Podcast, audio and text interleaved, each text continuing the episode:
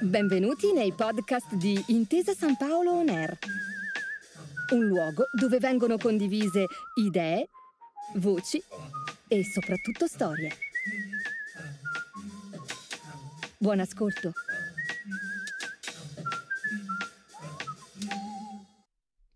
Milano, Napoli, Torino, Vicenza. Quattro città unite tra loro da altrettanti palazzi storici, le Gallerie d'Italia, che custodiscono il patrimonio artistico di Intesa San Paolo e che ospitano ogni anno mostre temporanee dedicate alle diverse correnti artistiche. Io sono Elisabetta Scarano e questo è Nove Artisti. Bentornati. Eccoci arrivati alla fine della nostra serie. Nella puntata precedente vi abbiamo raccontato di Luigi Rossi e oggi vi parleremo del nostro ultimo artista, Attilio Pusterla. Attilio Pusterla nasce a Milano nel luglio del 1862. Dal 1878 al 1880 studia all'Accademia di Belle Arti di Brera, dove frequenta le lezioni di disegno, prospettiva e pittura. All'inizio del 1883 debutta presentando quattro dipinti ora dispersi, All'iniziale interesse per il paesaggio e per la ritrattistica si accompagna presto quello per la raffigurazione di scene di vita quotidiana, nelle quali emerge la volontà di documentare la realtà sociale del proprio tempo. La scelta di questi soggetti è dovuta alla vicinanza agli ambienti progressisti cittadini, nonché il segnale della sua adesione alle tendenze veriste. La svolta è evidente in opere come la Questua dei poveri, che ritrae la scena animata di un mercato cittadino. Il dipinto è esposto nel 1885 alla mostra annuale di Brera. Singolare clamore suscita nel 1887 la presentazione a Brera della grande tela intitolata Le cucine economiche di Porta Nuova, il dipinto al quale sono tuttora legati il nome e la fama di Pusserla. La delusione per la mancata assegnazione di un premio e la mancata accoglienza critica del dipinto spingono Pusterla a disertare per qualche anno le rassegne milanesi e a spostarsi prima a Genova e poi a Firenze. Il ritorno alle esposizioni milanesi avviene in occasione della Triennale di Brera del 1891, dove realizza insieme all'amico Federico Quarenghi le decorazioni del fumoir e presenta le bevitrici di sangue. Nell'ottobre del 1892 sposa Enrica Scotti, una sarta, mentre nella primavera del 1893 si reca con un gruppo di artisti negli Stati Uniti per visitare la World's Columbian Exposition di Chicago. Il soggiorno è l'occasione per realizzare un diorama del viaggio da Milano a New York, al quale contribuiscono diversi pittori, tra cui gli amici Filippo Carcano, Emilio Longoni, Gaetano Previati e Luigi Conconi. Nonostante l'iniziale entusiasmo dei partecipanti, il tentativo fallisce per la mancanza di un finanziatore. Nel 1896 espone alla promotrice di Firenze una seconda versione delle cucine economiche di Porta Nuova, una tela di minori dimensioni rispetto a quella presentata nove anni prima e pervasa da un'atmosfera di desolazione e di abbandono. Le difficoltà economiche, l'indifferenza della critica e del mercato per la sua pittura, l'evoluzione della situazione sociale e politica lo portano nel 1899 a lasciare definitivamente l'Italia per andare negli Stati Uniti.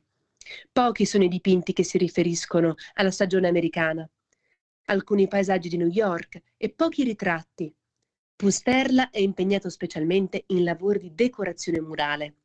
Nel 1915 decora la residenza del magnate Cornelius Kingsley Garrison Billings e nel 1920 porta a termine la decorazione della Railway Committee Room del Parlamento canadese a Ottawa.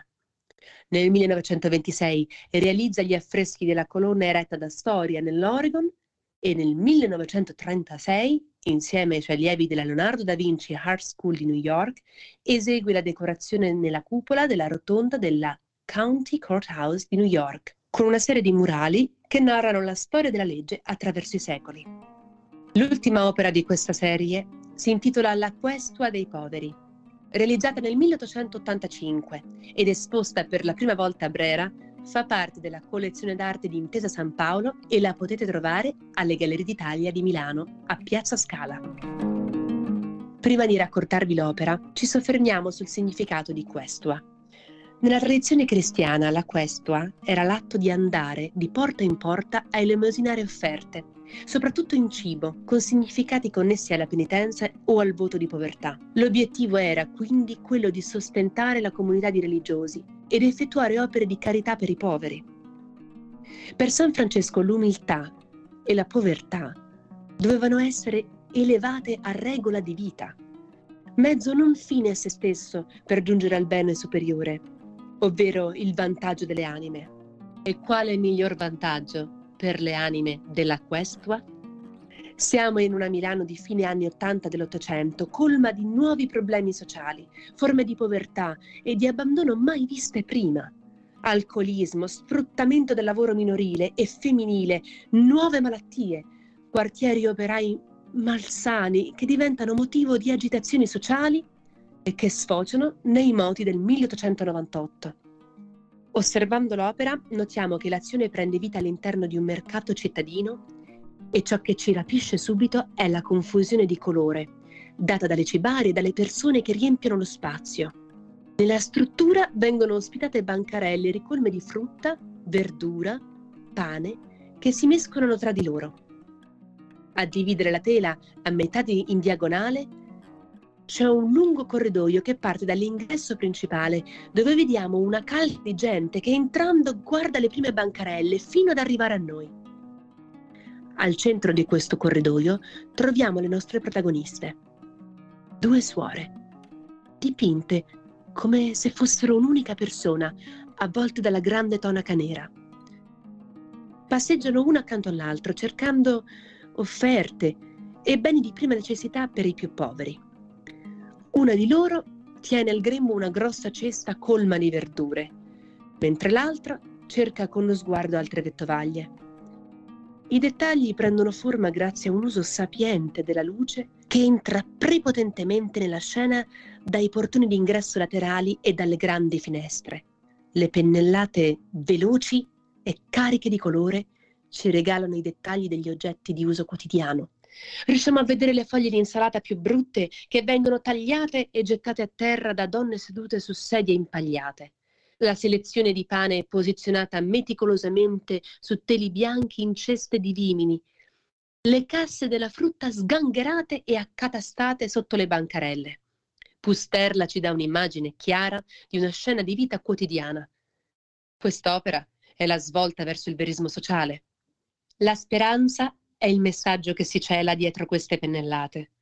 In questa tela nessuno viene lasciato indietro e ringraziandovi per averci seguito in questo viaggio nella pittura, nel colore, nella vita dell'Italia di fine Ottocento, vi rinnovo l'invito per andare a vedere le Gallerie d'Italia, custodi di bellezza, storia e futuro.